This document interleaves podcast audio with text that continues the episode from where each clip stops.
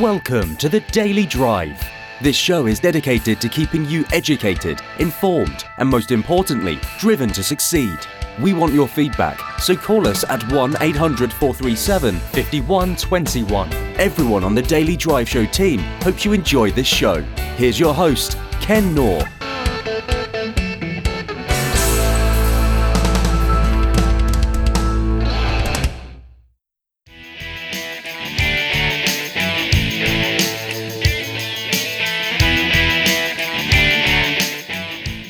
Welcome to the Daily Drive. I hope that you're having a fantastic day.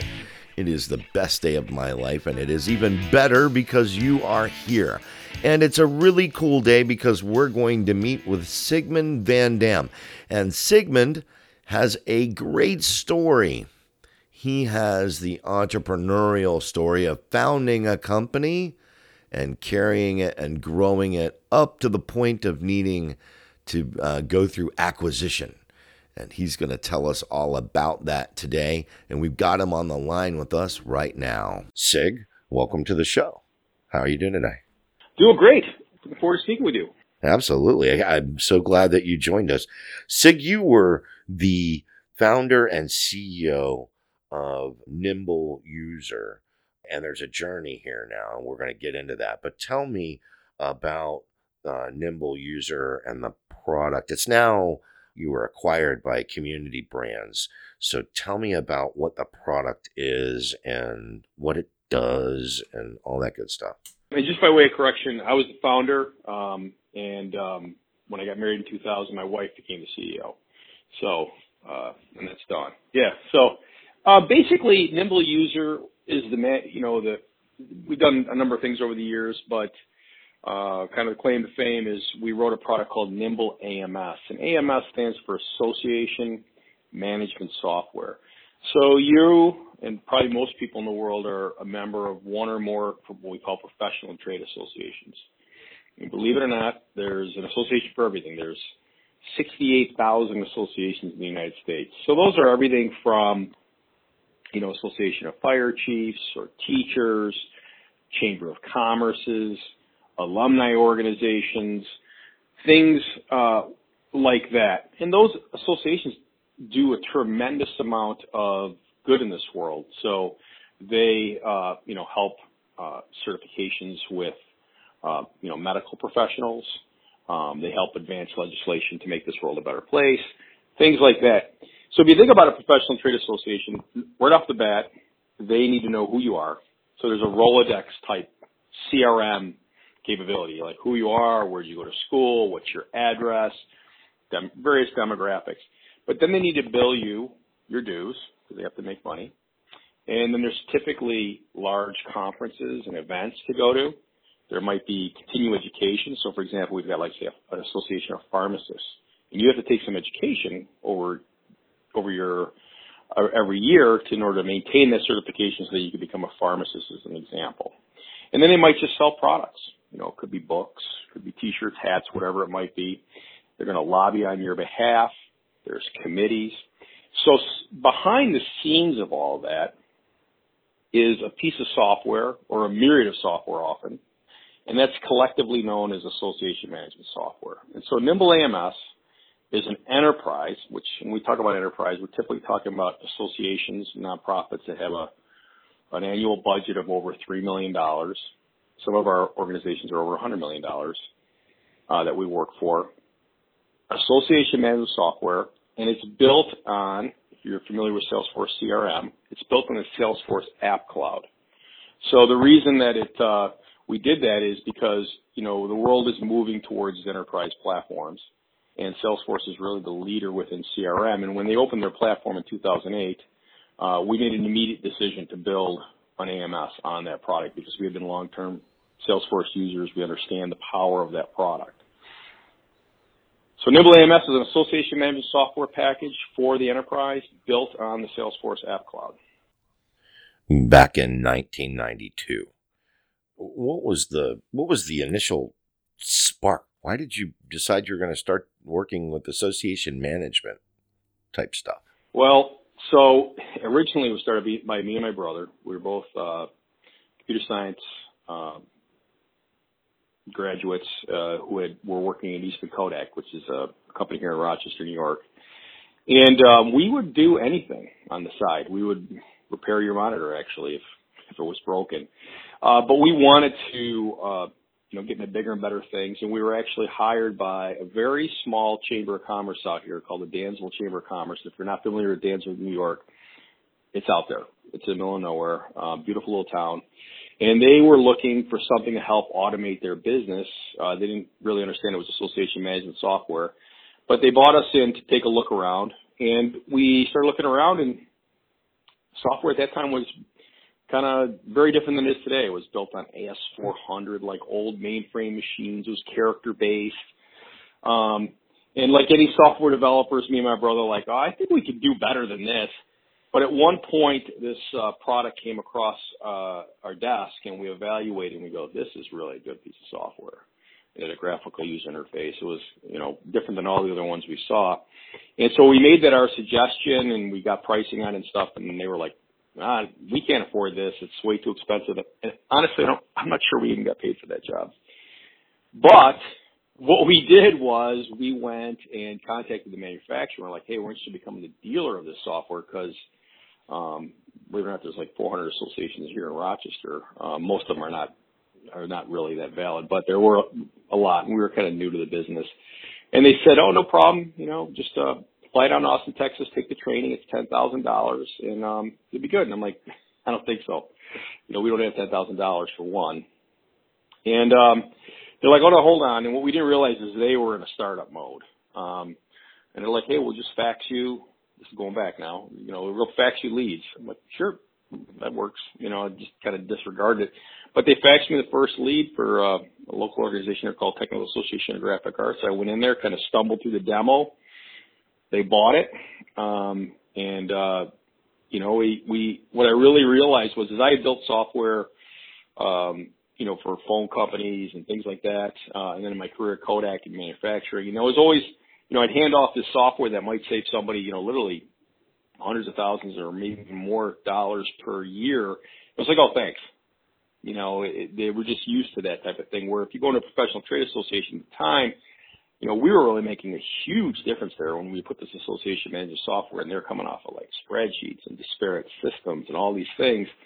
Um, and then I really love the, to be honest with you, professional trade associations is it's a it's an interesting area of business.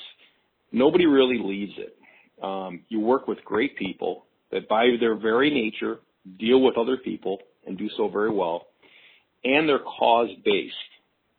So, you know, sometimes it might be like, hey, we're helping uh, truck stops do better, provide better jobs, but sometimes it's it's awe inspiring. We have one customer, you know, I was talking to the CEO, I'm like, hey, you know, tell me something you do here, and they're like, well, you know, we uh, took uh, two uh, doctors and two LASIK machines up into the Himalaya Mountains, and we had blind people line up the door for two days, and for ten dollars, uh, they walked out seeing. So it's the, that kind of satisfaction that you get to know your software is a little part of that, right? That you're like, wow, that's you're even talking about it. I get a, you know, I get a warm feeling to how great that was. So um, we started. I started to really like this um, this business, and we became a the leading reseller of that software in the world, and it became the leading association management software uh, at the time. Unfortunately, um, along the way, they kind of uh, got a little bit lost, and their technology didn't get upgraded, and we had become users of a lot of cloud computing products. So we were heavily into using Salesforce for our lead to cash, um, you know, and, and marketing. And we also use Google Apps, which is uh, like an office productivity suite. Uh, it's fully based in the cloud. And we just saw this migration towards enterprise cloud computing. And we knew it was going to hit association management software. We bought that up to this company and they wanted, they really didn't listen to us. And, you know, fast forward a couple years past that and we were at, uh, Dreamforce, which is the Salesforce users conference. And Marc Benioff, the CEO of Salesforce, got up and he said, Hey, I got good news for everybody we're opening up the, this, you know, wonderful Salesforce platform to vertical developers, you know, government, financials, real estate. And in our case, association management software, we made that decision right then and there. And, uh, you know, about six years later, we came out with Nimble AMS and really started disrupting the market. You were reselling it, but decided to, hey, we're going to do it ourselves, and and you built. We were reselling a competitive product. The, right, you were reselling somebody product. else, and then they weren't going to advance in the right direction, and you said, hey, we're going to do it ourselves. Um, yep, that's pretty cool. So it was a six-year development cycle. That's that's a that's a pretty big commitment. Yeah, it took a while. I mean, it's enterprise software, so you could think of it as ERP yeah. for professional trade associations. So right, it's our know, operating it's, system. Yeah, it's interesting going back and thinking it over. We developed a couple of smaller uh, products beforehand. We developed a bulk messaging product. Uh, we developed an e-commerce product. But going back and, and thinking about what we did there, it'd sort of be like if you and I were like, hey, you know, uh, you know, Ken, what do you say we get in the boat building business? And we're like, yeah, that's a great idea. What do you want to build? An ocean liner. You know, like right. okay, you know, and that's we we kind of bit off that in uh it was way Yeah, you didn't start at the bottom, did you?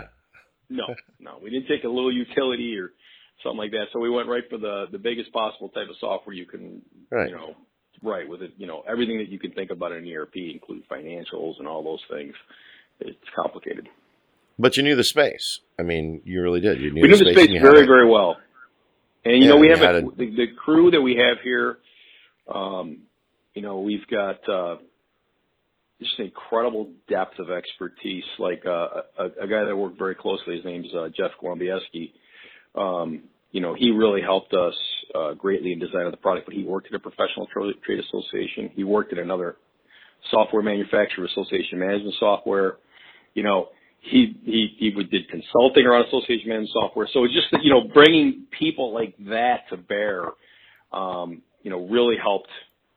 You know, six years is really not that much. I mean, it sounds right. like a lot, but you know, to develop an ERP, if you didn't have people like that, and we've got, um, you know, just a, a lot of good people, it would take a long, much longer time. Right. Well, and so fast forward a little bit you, you develop this product. You're, I mean, you're, you're, you're a bootstrap company, you're a sales organization for the most part. Uh, you decide you're going to embark on this de- developing, as you say, the, the, the uh, ocean liner. Uh, right out of the gate, you know, out of the gate, we're going to just go for this massive project. You do this, you build it, and then you go through an acquisition because you're now part of community brands so yep. you were telling me pre-call yep. why you guys made some of those choices. In fact, it wasn't when you got in. That wasn't the plan. That wasn't the plan. Was to to build no. a company for acquisition. You were building a you were building a solution. Yeah, and we were really not a sales company. We were an engineering company, and you know that might have implementation. It was good in one way in that the product is really very well engineered. It was bad in another way in that engineering always came before sales. And so um, we we started displacing like legacy packages. Like it, for example, the one that we used to sell, you know, those customers, or actually not even customers of ours, but other customers were going out to RFP and they were including us, and we started to displace them. And the thing about this software is we operate at the enterprise level, so it's not cheap. So it's you know your implementations can you know, they vary, but it's probably somewhere between a couple hundred thousand dollars to over a million dollars. And it requires very, very skilled people to map an association's requirements to what the software does and make it perform that way and configure it appropriately. And so we were like, wow, we're starting to sell this. We've got to hire more people. We've got to hire more people. But like anything else, you know, bringing someone up to speed before they're truly billable and, you know, paying their own way can take six to nine months. And what we ended up running into in relatively short order because it kind of took off on us was that um, cash got tight. And, uh, you know, uh, I'm a person who doesn't like debt. Uh, I never really had any debt before that. You know, we were in a credit line. I was in my, you know, my 401k, my home equity loan, loans from friends. But we, the soft, you know, it's almost, we, we used to joke, we're like, man, the more successful Nimble AMS gets, the less money we have. Um, and we knew that this was just going to keep on growing. It was, it was a hit. Um, and so we started to go out and say, look, we really need some growth capital and, and a good amount of it. You know, we need millions of dollars here. Um, and so when we started looking around, um, it, it was very timely in that, you know, we, we talked with some other traditional, um, you know, VCs and private equities out there that would do roll ups and stuff like that, and it really wasn't our style. But very fortunately, there was an organization called Ministry Brands, which, if you think of AMS software, Association Management Software, there's actually a whole faith-based software uh, or group, and that's called. And Ministry Brands was the leader in that, and they had purchased 40 some companies, and they had done a great job in that they left these companies alone and let them be successful on their own, but provided them with the funding to be successful. And so they approached us because now they were getting into the association management space. And um, the good news is, is they were very, very interested in Nimble AMS. Um, and we were very interested in them because we could tell that they were they were they were one of the few uh, firms that really talked to us about growth versus you know quote unquote synergies or cuts you know, they, they were out to, you know, grow this market and that was very exciting to us. And that was a really good plus and the people we met were fantastic and they really talked about how they're going to take care of the customer and everything. But the downside was it was going to be a full acquisition or nothing. And so that was painful for us because it was, you know, obviously it was kind of our baby and, uh, you know, but we looked at it and we really looked at it. Uh, we, we had about 20 criteria, but the top three that we said we're not going to budge on was family, family, and family. And the first part of the family was our team. You know, we, I've got people I work with here, you know, like Jeff and other people, um, that I've worked with for 15 years and they're, you know, we would not have been successful without, you know, a, a pretty substantial group of people here busting their butt, sacrificing, you know, and I wanted to make sure that, you know, a company wasn't going to come in and just, you know, cut them or do something, you know, unscrupulous, stupid. Yeah. Right. And then the other thing, the other part of the other family was our customers. Um, you know, when you, if you think about it, if you're an organization and you decide to go with a new company that has less than five customers, you're putting your butt on the line for us. Right. You know, and, and we got up to a pretty good amount of customers, but they really took a risk to go with something completely new built on the Salesforce platform and all this. And we want to, you know, and I've developed friendships with these people as well you know, that are operating there. Um, so I want to make sure that they were taken care of. And then of course I want to make sure that, you know, some of the debt that we had accrued, you know, my home equity loan and all that stuff. Paid you know, off, we're sure. gonna get we're gonna we're gonna get uh covered as well. And so everything else was kind of a bonus. Like one of the things that they really interested in is they wanted to keep leadership and um you know, I used to joke, you know, people are like, What's your exit strategy? I'm like, You're gonna carry me out of this place. I love Right. my job. I love meeting my customers. I love the people I work with. You know, so and they're like, hey, you know, we want you to stay. Know, you know your role is going to be different, obviously, and your wife's role is going to be different. But you know, we want you here, and we want you, you know, having a thing. I'm like, I'm, t- I'm totally into that. I'm, I want to see this thing, you know, take off, and I think this funding is what's going to do it. So it worked out well. Man, I just learned a ton from Sig. And we have run out of time, and there's no way we're going to get it all in today. So we're going to have to pick up tomorrow with Sigmund. And I hope that you tune in to the Daily Drive again tomorrow. We'll talk to you then.